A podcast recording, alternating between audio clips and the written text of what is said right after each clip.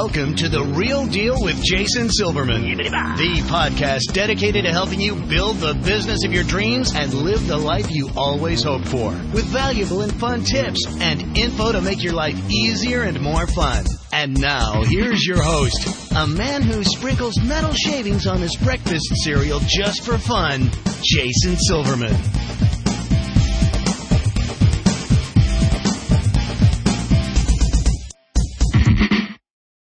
Hello, everybody, and welcome to The Real Deal with Jason Silverman. I'm your host, Jason Silverman, and I'm thrilled to share some time with you today.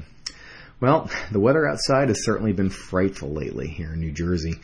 Uh, first, we got slammed with an ice storm, then a bunch of snow that canceled school, and I don't know, pretty much everything else around here.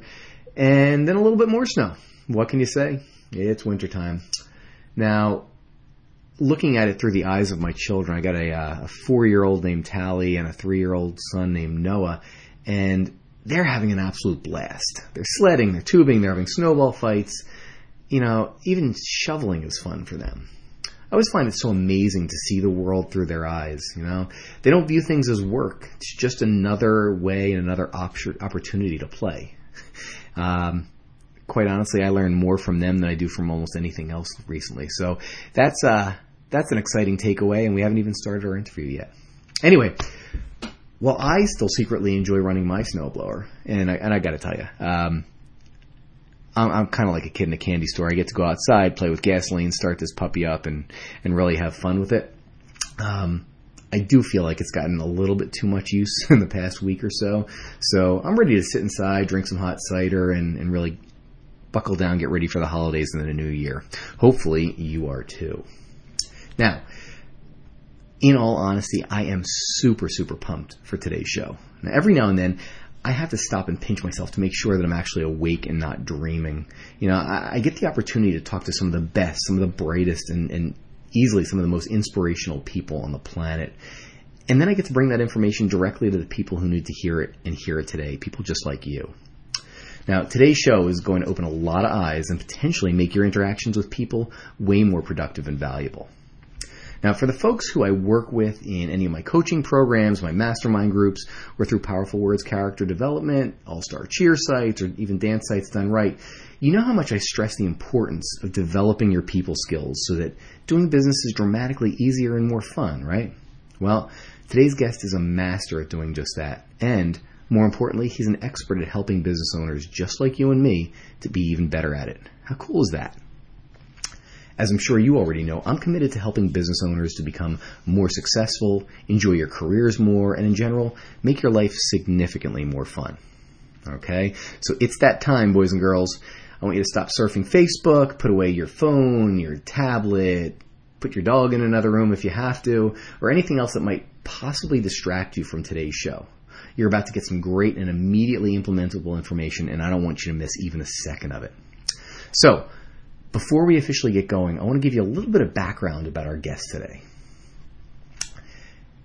Can you really systematically and consistently get the results you want from others while making them feel genuinely good about themselves, about the process, and about you?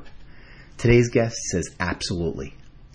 Bob Burg is a sought after speaker at corporate conventions and for entrepreneurial events. He regularly addresses audiences ranging in size from 50 to 16,000, sharing the platform with notables including today's top thought leaders, broadcast personalities, Olympic athletes, and political leaders including a former United States president. Although for years he was best known for his book Endless Referrals, over the past few years it's his business parable, The Go Giver, co authored with John David Mann, that has captured the heart and imagination of his readers. It shot to number six on the Wall Street Journal's business bestsellers list just three weeks after its release, and it reached number nine on Business Week's. Since its release, it has consistently stayed in the top 25 on 800 CEO Reads Business Book Bestseller list. It's been translated into 21 languages. It's his fourth book to sell over 250,000 copies. He believes his new book, Adversaries into Allies Win People Over Without Manipulation or Coercion, is by far his most important work yet. Bob is an advocate, supporter, and defender of the free enterprise system, believing that the amount of money one makes is directly proportional to how many people they serve. He's also an unapologetic animal fanatic and serves as a member of the board of directors of Furry Friends Adoption and Clinic in Jupiter, Florida. Wow. Bob, welcome to The Real Deal. I'm thrilled to have you today. Well, Jason, thanks for having me and thank you for that very kind introduction. Very appreciated. Oh, that appreciation's on our end. So, listen, before we get started, for those who haven't had the sincere opportunity and pleasure of meeting you or hearing you speak or reading any of your books, which you absolutely must, would you mind taking a second, share your story with our listeners? What are you passionate about? What makes you tick? Who is Bob Burg? Well, a couple things make me tick, I guess. One is uh, one is the topic that I that I speak about, which really, in this, as you were saying earlier, it's it's about people skills. It's about understanding that you can have so many uh, positive success traits, and yet if you if you're not able to really work with people in a in an effective way that benefits all the parties concerned, uh, your ability to attain really significant success is somewhat limited.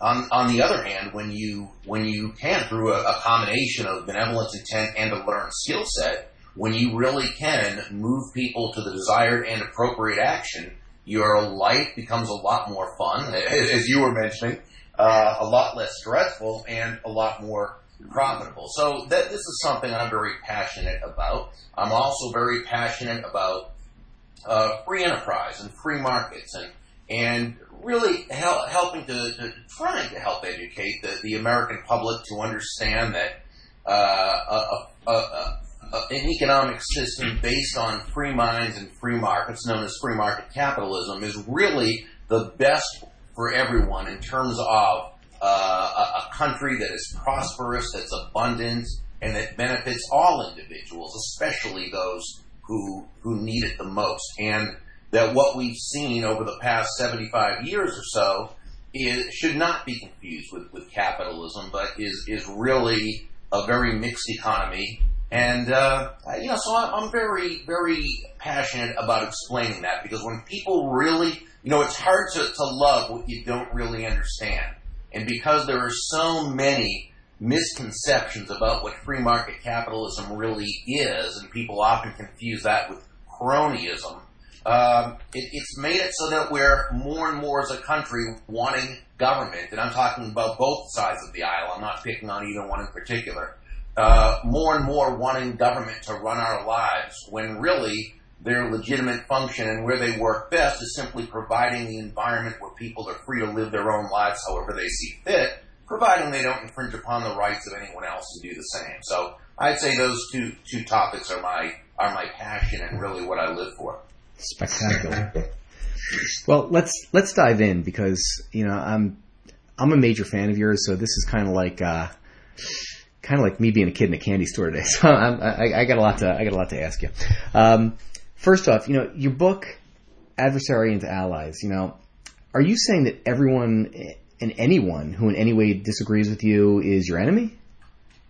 Uh, that's what it sounds like, doesn't it? Right? No, not, not really. In, in, in this case, when I talk about adversaries, I'm really just speaking within the context of anyone who, for whatever reason, maybe the position they're in or the circumstances that happen to be involved, uh, they're standing in the way, uh, perhaps even unintentionally, of your satisfaction. And it might be uh, the uh, customer, the person at the customer service desk, and you've brought back an item to exchange and you forgot your receipt, and they have a policy about not uh, issuing refunds without receipts, and you need to be able to work within that in order to, to help them to help you, whether it's that person personally or helping them take the steps to get the person who, who does have the authority and being able to work with it in a way that they feel good about you and that they want to help you. Uh, it could also be that boss from whom you're asking for a raise or that that customer or client that you're having trouble collecting money from when they owe it to you. Uh, they're not they're not enemies, but there is a bit of an adversarial situation here. So we need to be able to turn those adversaries into allies. You know, uh, Jason, I always enjoyed what Sadaharu Oh, the great Japanese home run hitter, said about this. Uh, he, he used to say that that he never saw the opposing pitcher as his adversary, but rather as his partner in hitting home runs. and along that same vein, I see adversaries as being people who are our partners in terms of our attaining personal satisfaction, as well as our partners in personal growth. Because in order to be that person who can who can win people over and have those kind of uh, people skills, we need to grow on the inside. I love that. Uh, you know, it's funny when I was reading your book. Um, you know, I, I read that line about the pitcher being my partner in hitting home runs, and it, it really struck me first as funny, and then and then it really it was so accurate. Um, you know, and I thought back to pretty much every sales experience I've had that you know either went well or didn't, and it was really did I did I work well with that person or not? So again, it's it's really a different way to look at things, and and one that's really refreshing. So.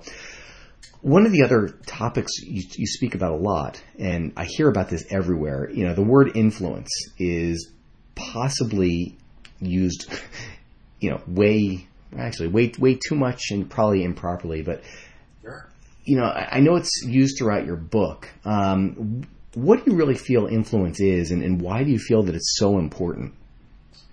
Yeah, well, I think you make a, a, great point. And influence is a word that has become so used, it's almost lost its meaning. Uh, and you know, I was a little bit uptight about even using that as a as a main concept in the book, only for that reason. At the same time, influence is so important that it, needs to be discussed, and that's also why I defined it very early in the book. Uh, you know, yeah, how important is it? Well, Dr. John Maxwell, uh, great leadership speaker and author, he has often said that influence is everything. and you know, when you really think about it, it makes a lot of sense. Now, let's define influence first. I define influence as simply the ability to move a person or persons to a desired action usually within the context of a specific goal. I mean, that's literally what influence is. To influence someone is to, to be able to do that. Now, the essence of influence, that's the key. What really makes one influential? And hmm. I would say that it's not about pushing others. It's not about, you know, you don't hear people say, well, that Jason, he is so influential. He has a lot of push with people. no, you'd hear someone say that Jason Silverman. He's very influential. He has a lot of pull with people. And I believe that really is the essence of influence. It's pull. It's it's an attraction. Great influencers attract people to themselves and to their ideas. And again, they do this not through push, but through its opposite, pull. Uh, this pull is really a very legitimate form of, of power. And power, I would say, is the opposite of force.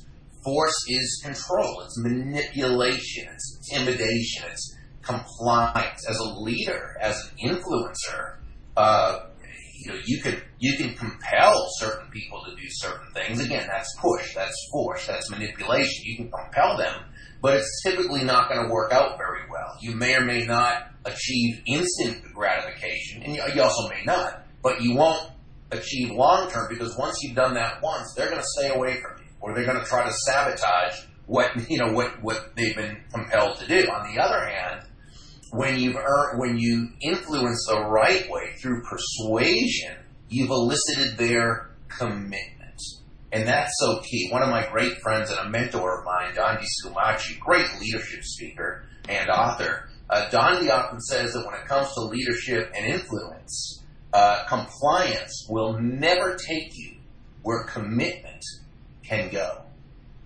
And thus, to be a great influencer, you, and I would say great influencers, they question themselves continually. Uh, how does what I'm asking this person to do align with their goals, uh, their needs, their wants, their desires? How does what I'm asking this other human being to do align with uh, their values? And when you do that, you've gone a long way toward earning that commitment, and that's influence. That's that's that's easily the best definition and explanation I've ever heard. um, t- tell me this, you know, when I think back to you know having jobs and having employers, um, can a boss, you know, or your supervisor really just can't they just order their employees to do what they want? I mean, after all, it, it's not like they can't just fire them and find somebody else. So, how does that play into this? Well, they absolutely can do that. The, the question is, is that going to work best for them?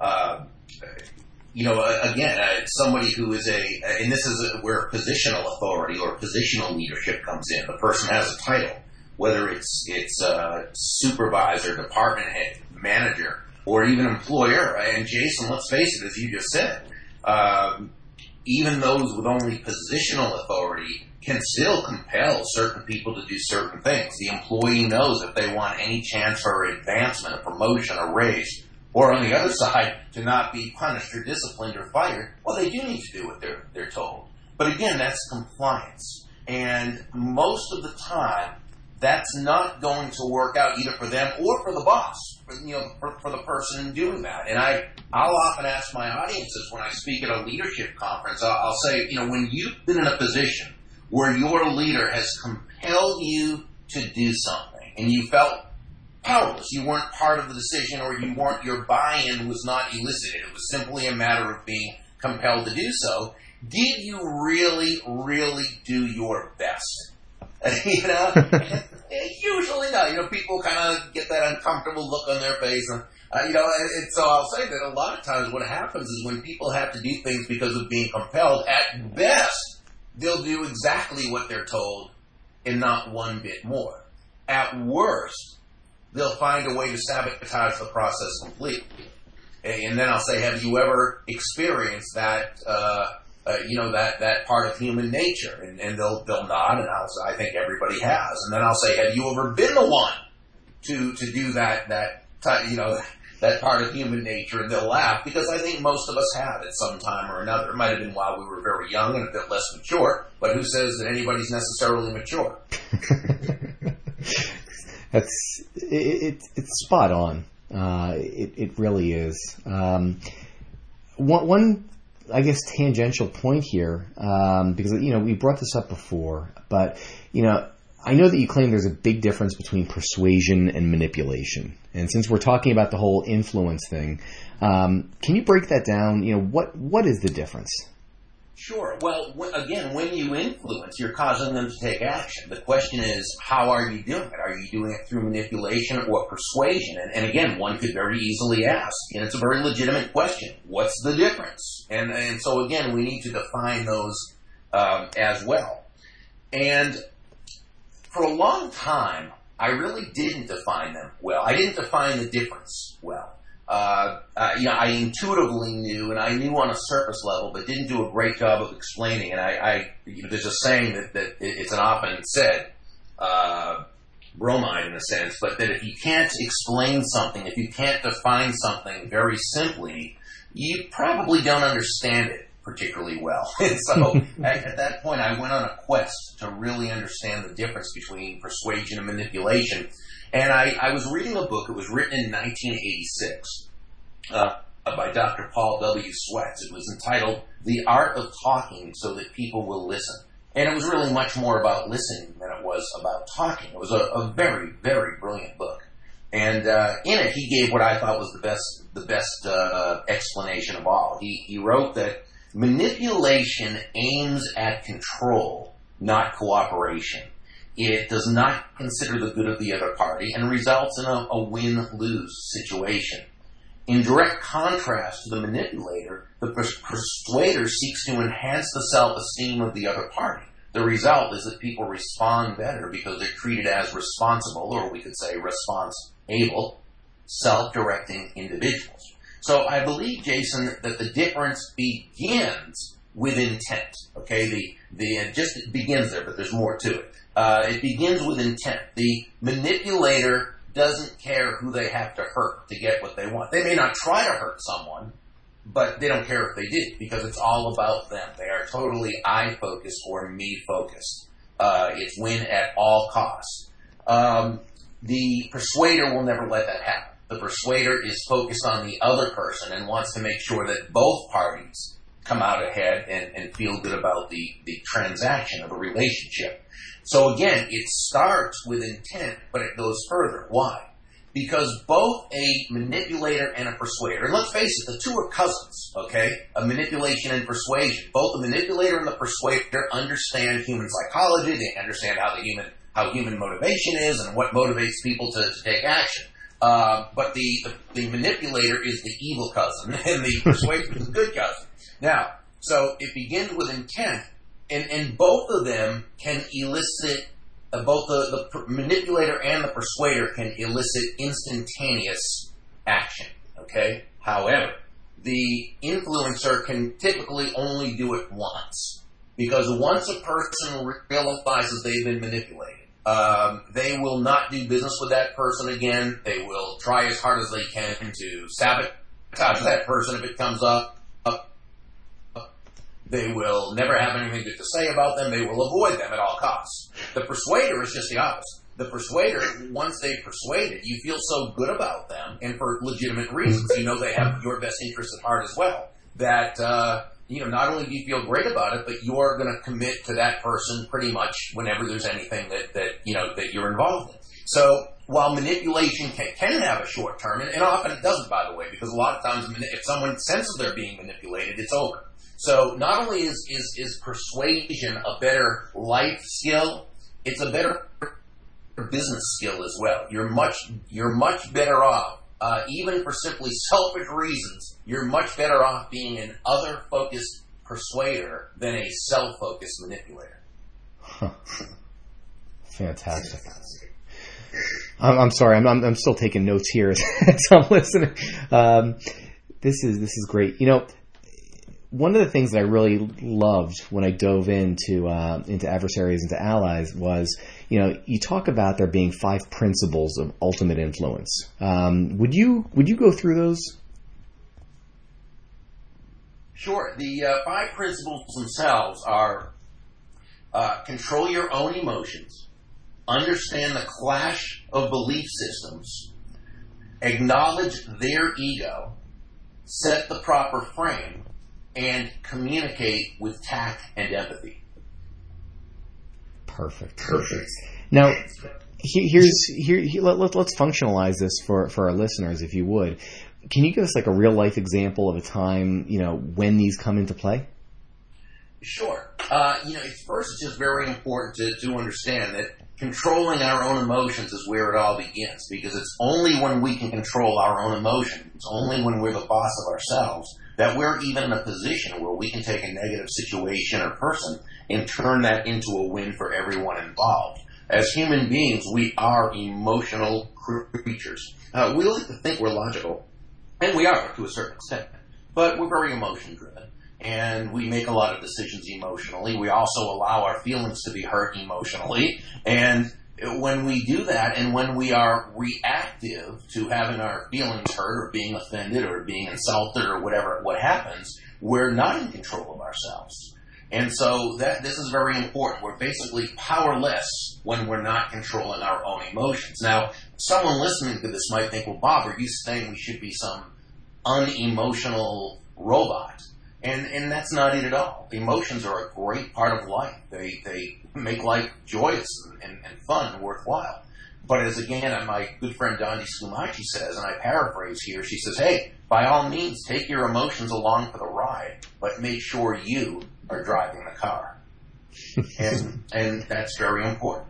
You know, we, we then go into understanding the clash of belief systems, which simply means that we are all run by an operating system that we had nothing to do with creating. It, it began uh, pretty much from the day we were born, and it's a combination of upbringing, environment, schooling, news media, television shows, movies, uh, popular entertainment, uh, you know, or popular culture, cultural mores, everything we touch, taste, see, hear, and smell. Uh, it's everything that comes into our mind that we basically did not consciously accept, we just accepted and we our our lives are basically run by this operating system. Most people are not conscious of it, and on top of that, the other person with whom we're about to have this uh, interpersonal challenge, perhaps, they're run by their own operating system or their belief system. Now, to top it off, as human beings, we tend to believe that other people see the world as we see the world. How could it be anything else? We don't know anything else other than how we see the world. This is why uh, you will often, Jason, hear people say things like, "Oh, everybody feels that way. Nobody likes that." Uh, you know, or, or you've ever heard or, or, or, or even heard yourself saying, "Well, I would never do that to someone." Well, no, you wouldn't. That's your belief system. But other people have different belief systems. So we need to understand the class. It's not that we need to understand their belief system. We probably are not going to. They probably don't totally understand it. But we need to simply understand that in this interpersonal transaction, there are probably two very different belief systems at work. And as long as we understand that, now we're in the, the uh, context, uh, the environment of being able to, to work within it. Uh, acknowledge the other person's ego simply means understanding not only our own ego that can get away from us, but but acknowledging the fact that if this person is acting in a way that's counterproductive or nasty or uh, in some way isn't helping them or anyone, there's a good chance their ego has come has come into play, and we need to acknowledge that, not to them, but we need to acknowledge that to uh, in order to be able to work successfully within that. It set the proper frame that's simply a matter of creating uh, creating the, the premise from which everything else is going to take place. It might be as simple as a greeting to someone. It might be a, a, a hearty good morning or a big smile. Or it might be as, as you're, when you're in a group and someone's approaching, simply kind of opening up your body language so that they feel welcome. It's, it's setting the frame for the transaction. And of course, communicating with tact and empathy simply means you're able to to speak to that person in a way that rather than creates resentment and resistance, opens them up to you and your idea. Uh, very quickly, uh, you know, I talk in the book about, and the book is filled with example after example of real life situations that the reader has probably been in and will be in again, and I want to equip them with a very simple way of being able to, to come out of it really handling it beautifully. And I recall pulling into a parking space and not paying attention as I should have been and nearly hitting a guy. And the guy gave me a really, really nasty look. Now, he reacted. He, he was not in control of his emotions. I don't blame him, but that's just how it was. But, but I needed to be in control of mine because if not, I might have, you know, looked back with a nasty look. What are you looking at? He just said, watch where you're going. And, you know, those things are never, are, are never good. Um, so I was able to, to control my emotions. And what I did is rather than buy into his frame, which was one of anger and, and one of hate, uh, I simply smiled with an apologetic smile. I raised my hand in the air in a polite wave, and through the windshield I just went, sorry. And he immediately looked back and went, oh, no problem. And that was it. Uh, as simple as that. And rather than buying into his frame, I responded rather than reacted, uh, and I, rather than buying into his frame, I reset his frame. So now it was two a- uh, allies rather than two adversaries, and of course I did that by using tact. it's a great example, and, and and obviously it's one we've all at some point have have done something similar. So what a, what a difference on, on how that could have worked out. So. Exactly spectacular. Now, you say that there's one question that you can ask that's pretty much guaranteed to keep a potential misunderstanding from ever actually taking place. Uh, would you mind sharing that with our listeners? Well, this goes back to belief systems that we can all hear a certain word or a certain term, and we have our own definitions of that word or that term. And because it's coming from our belief system, we assume everyone else sees it the same way and that can there can be a lot of confusion there. Very simple example would be uh, you and your friend say, "Hey, let's." Uh, your friend says, "Hey, let's meet tomorrow night at, uh, at tomorrow afternoon at five o'clock at the beach." And so you say, "Okay, great, meet you there." So five o'clock, you show up at that meeting place on the beach where people who are meeting at the beach show up, and your friend's not there. The next day you see him and you say, Well, I thought you were going to be at the beach at 5. He says, I was. No, you weren't. Yes, I was. No, you weren't. Yes, hey, I was there. You weren't there. Well, what you end up finding out is when he said, uh, meet at 5 o'clock at the beach, and you thought it was the, the beach at the ocean, he was talking about the brand new restaurant called The Beach. so you were both talking about two different things, but thinking you were talking about the same. Uh, you know, if, if, the, the person says, uh, the team leader says, well, just heard from a client, things have changed, we've got to complete the project immediately. Well, what does immediately mean? So to one person, it means right away, I've got to cancel the ball game tonight I was going to take my daughter to, and instead I've got to stay all night and do this. And so you do that, and you, you finish your part, and the next morning, the person comes in and you say, well, did you get your part done? No, well, it doesn't have to be done until next week. I thought you said immediately. Yeah, well, immediately, meaning sometime in the next week. So again, what we need to do is simply ask that person what they mean by, or to define their terms. Uh, but we do it in a way that also is kind and tactful so it doesn't come across as though we're challenging the person and making that person defensive. So in this last case, it might be, uh, Jerry, just for my own clarification, when you say immediately, is there a specific date you're thinking? Boom. And if you do that for the rest of your life, you will cut out about 95% of the um, uh, of the confusion that you, the misunderstandings you ever have with someone. Now, also remember, when you're the person saying immediately, and you say it needs to be done immediately, and uh, by that, just so we're on the same wavelength, uh, immediately in this case means, uh, you know, Wednesday by 5 p.m. Wow. I mean, conceptually, you know, as, as a married guy, um, that would really resolve and, and make married life significantly easier as well. So um, that's great. That really, really is. Now, one of the uh, one of the most difficult things that we as as human beings have to do sometimes is you know to tell somebody no, you know, and it can be difficult. So why is it that it's so difficult for us, and, and is there anything we can do to overcome that?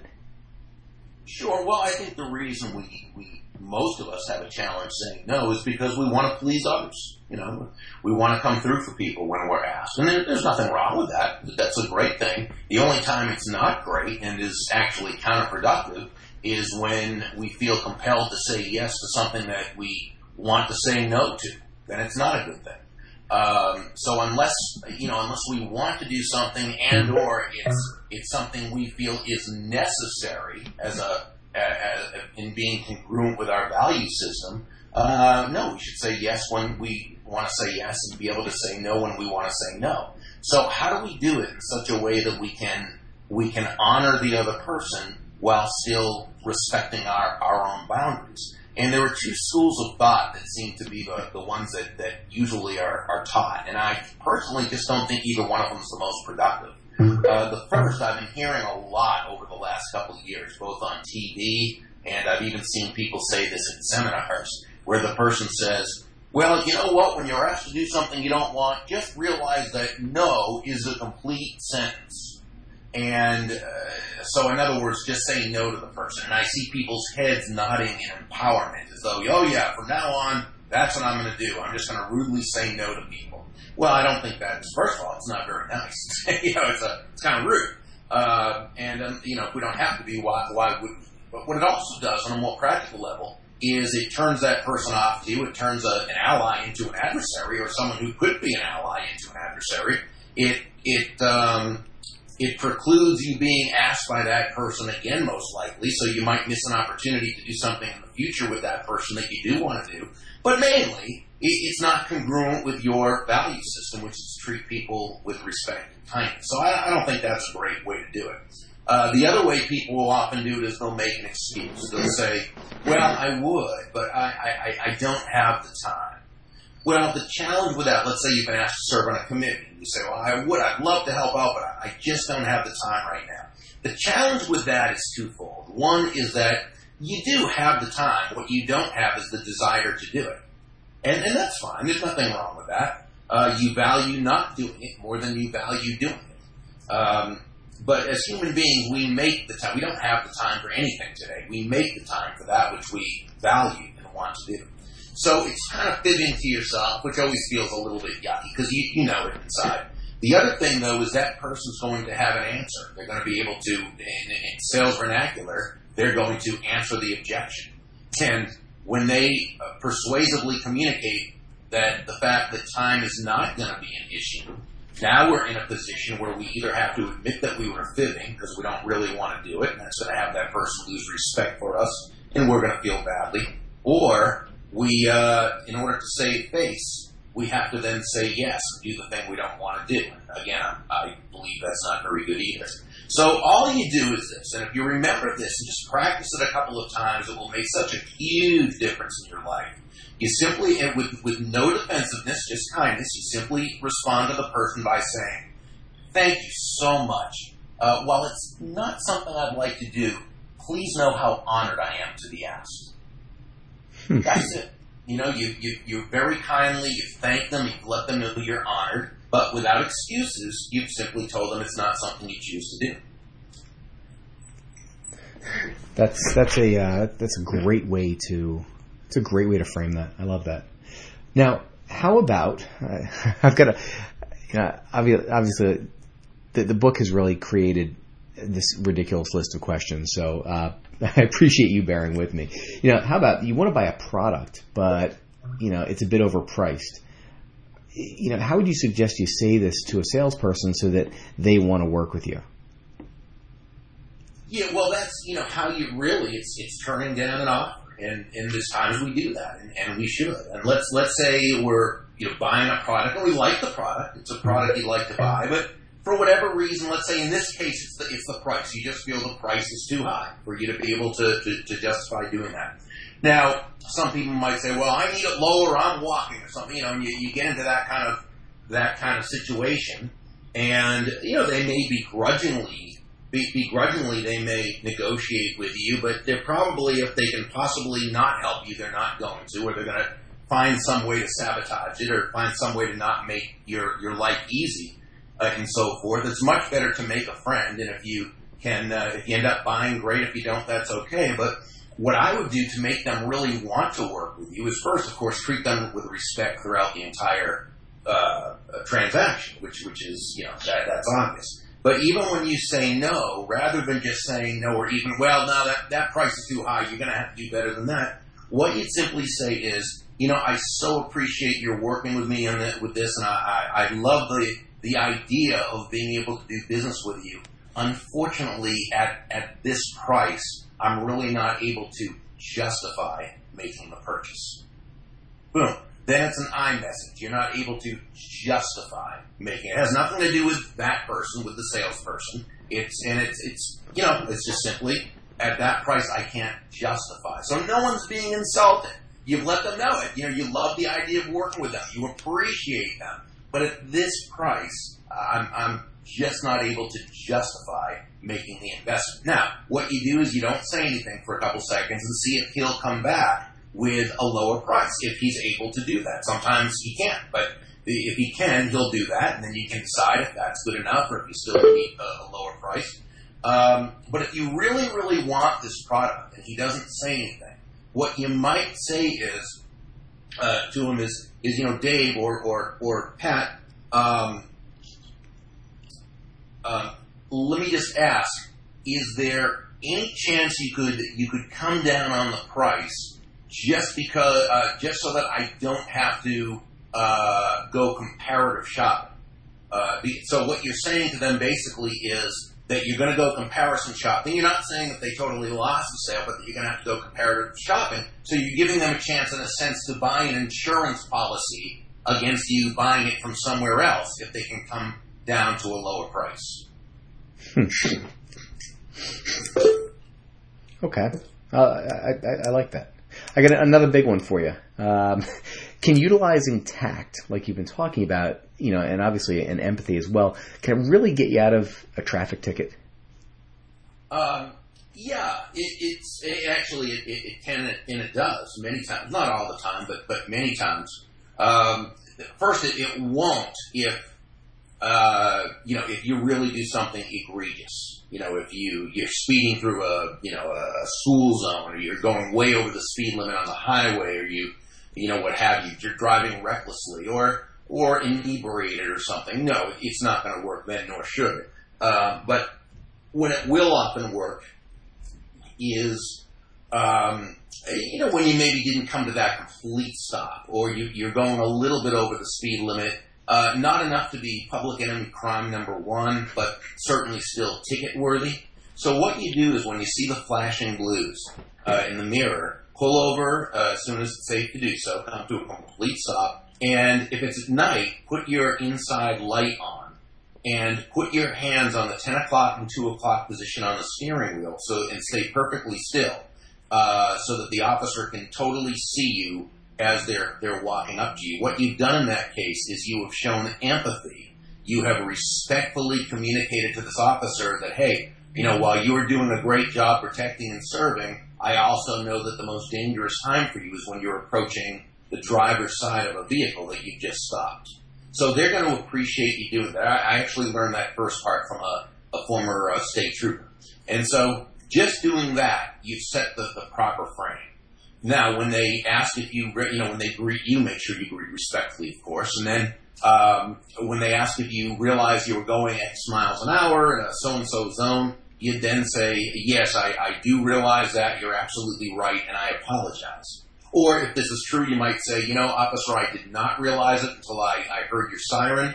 Uh, I looked down and absolutely, I, I, was going that, that speed. I apologize. So what you've done again, aside from showing respect to them, you have um, you've not lied, and that that separates you from a lot of other people because they're they're used to hearing every excuse in the book, and they don't really believe any of them at this point. So you've again separated yourself. Uh, then what you might say is, you know, again, officer, it was totally my fault, and I, I make no excuses for it. I accept total responsibility. Uh, this isn't something I usually do, and I wonder if it would be appropriate if I could possibly get off with just a warning. So again, in a very kind, tactful, non-threatening way, you ask for the order, so to speak. You asked. And then you also did something very important. You gave him the out or the back door. You said, if it would be appropriate.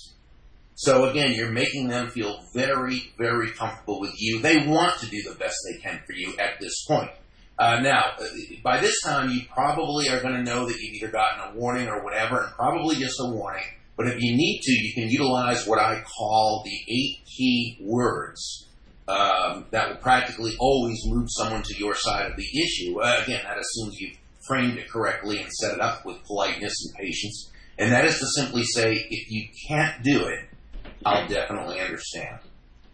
Again, you've respectfully given them an out, a back door. You've let them know that, yeah, you do hope they can, but that they are of more value than the outcome and you, you've just put yourself in a position where you have given yourself the best opportunity to get out of that ticket. It doesn't work every time. It works most of the time. And not only has it worked for me, but it's worked for many, many people who've emailed me to thank them for saving them money and uh, a trip to driving school. I'm gonna I'm gonna be keeping that one in the back pocket. I appreciate that. Let's uh, let's talk politics for a second. Obviously, it's a fiery subject, just like religion always is. But you know, we seem to be seeing more and more friendships getting ruined over these ruin these these you know over politics. You know, especially on Facebook and other social media. You know, what's going on here, and, and how do you persuade someone to your side of the issue politically without turning them off? You know, this this quite might this really might be the ultimate adversary into ally situation. Sure, and I actually I guess on, on the Burg.com uh, blog I just did a, a post on this because I think it's so very important. Uh, you know, it comes down in a way that people's political views, if they have strong political views, or whether it's on the left or the right, um, it, it, they tend to identify very strongly with their political views, just much in the same way that they would with their religion. And think about it. You know, when you, if you offend someone's religion, are they usually happy about it? Probably not. And it's the same with politics. So, so they have a certain view, which again is based on their belief system. It's it's almost unconscious how how attached they are to it. Um, and so, you know, if you, if you ever hear or, or, you see on Facebook or Twitter or, or maybe even in person sometimes, and someone says, you know, people like you are just ruining this country. Do you even think? Do you have a brain, or are you looking to just ruin it for everyone? Right? Um, does the person ever respond by saying, "You know, I hadn't thought about it that way before. You're absolutely right. I am just an idiot. I'm a moron. I'm going to from now on take your side of the issue." Never.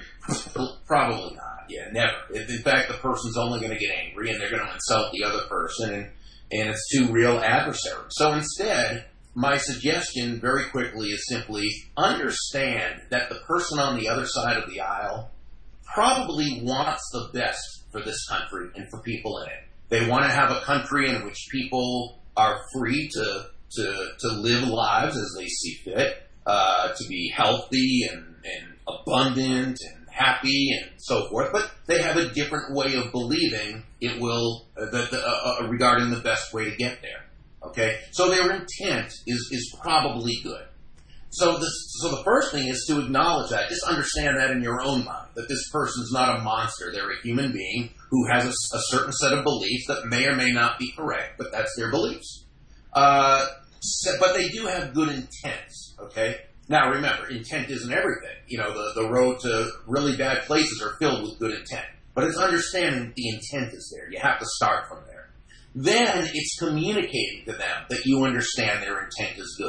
And that's as simple as saying something like, you know, while I don't necessarily agree with what you're saying, um, what I like about it is that it's obvious that you have great intent and that you really do care about people.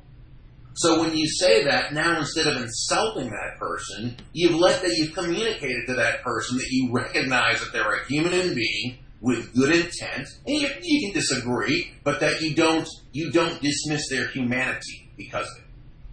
Then what you want to do is find that place of agreement. And again, it might be something like, you know, just saying, you know, Dave or, or, or uh, Patricia, like you, I want. I also want to live in a country where people are able to blah blah blah blah blah. I think the biggest difference in how we believe is the best way to go about it. Would you agree? And then the person writes back and says, "Well, yeah, I don't see how blah blah blah blah." Well, that's an interesting question, and boom. And now you're in a conversation between two allies rather than two enemies or, or adversaries in this case. Now, you're probably not going to change that person's mind during a first conversation. But what you're going to do is you're going to open the door to future conversations. You're going to open the door to their maybe being a bit open when they hear another person's viewpoint. Here's the other thing you're doing. A lot of times people listening to this, whether they're whether it's in person or just on the internet, they're the people that don't necessarily have a an opinion or belief that cannot be changed. They may be on the fence, so they're kind of lurking and watching the conversation. And if they see you, who they may not totally agree with, but kind of kind of understand your point, and they see you being very kind and thoughtful and tactful and empathetic, and they see this other person being kind of nasty, whose side do you think is going to have more credibility? Absolutely, absolutely. You know, at, at this point, I want to I want to head right into the resource of the week. And now here's your real deal resource of the week.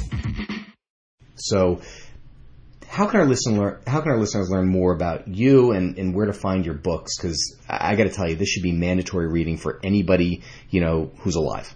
well, that's a great compliment. Thank you so much. Uh, Jason, they can find me at burg, B-U-R-G, dot com. And while they're there, they go to the right hand side of the page. They'll see a graphic of the book, Adversaries into Allies. If they click on that, it will take them to a page where they can download chapter one. Or while they're there, they can simply go right through to Amazon.com or BarnesandNoble.com, or they can get it at their local bookseller. While they're at Burg.com, they can visit my blog if they like. They can visit uh, uh, the link to where it says uh, join our community, uh, our Go Giver International community. I think it says the Go Giver Way. Uh, they can connect with me on ver- the various social media, and pr- so pretty much everything is right there at Burg, B-U-R-G dot com. Perfect. Folks, get there and get there now. Bob, thank you so, so very much for joining me today. I know how crazy busy your schedule is, and it means the world to me that you share some, some time and, and a lot of your wisdom with us. These have been great tips, and really, I've enjoyed catching up with you. Well, I appreciate that very much, Jason. I love the work you're doing and the coaching you're doing and how much really significant value you're adding to so many people. So keep up the great work, my friend. Thank you. Well, folks, that's all the time we've got for today. Thanks for tuning into The Real Deal with Jason Silverman. For more information about private coaching or to see if you'd benefit from one of my mastermind groups, please visit www.jasonmsilverman.com or email me at jason at jasonmsilverman.com. I look forward to helping you achieve the success that you truly deserve. Until next time, let me leave you with this. Get out there and be the real deal. Build your business with maximum efficiency and optimize productivity so that you can enjoy the success that you so truly deserve. Now's the time, folks. Get out there and make it happen. Go get 'em. This has been Jason Silverman, and I hope you have a spectacular week. Take care, all. You've been listening to The Real Deal with Jason Silverman. To access the great resources mentioned in the show and for information on coaching and mastermind group opportunities with Jason, please visit jasonmsilverman.com.